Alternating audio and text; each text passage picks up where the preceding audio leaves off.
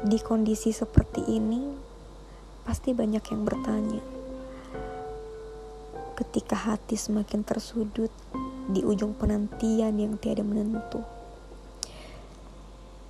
bumi berkuncang seolah keseharian terus menyapa bersama waktu membawa pertanyaan. Kapan semua berakhir? Kapan semua berhenti?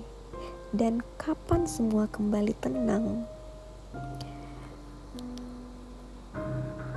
Pertanyaan itu selalu menusuk semua yang ada di kepala, berkecamuk mengiringi detak jantung yang memburu, hingga ia benar-benar lupa bahwa mungkin kau merasa trauma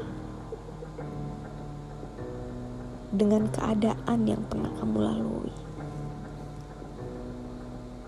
Tapi ingatlah, semua tidak selamanya akan seperti ini.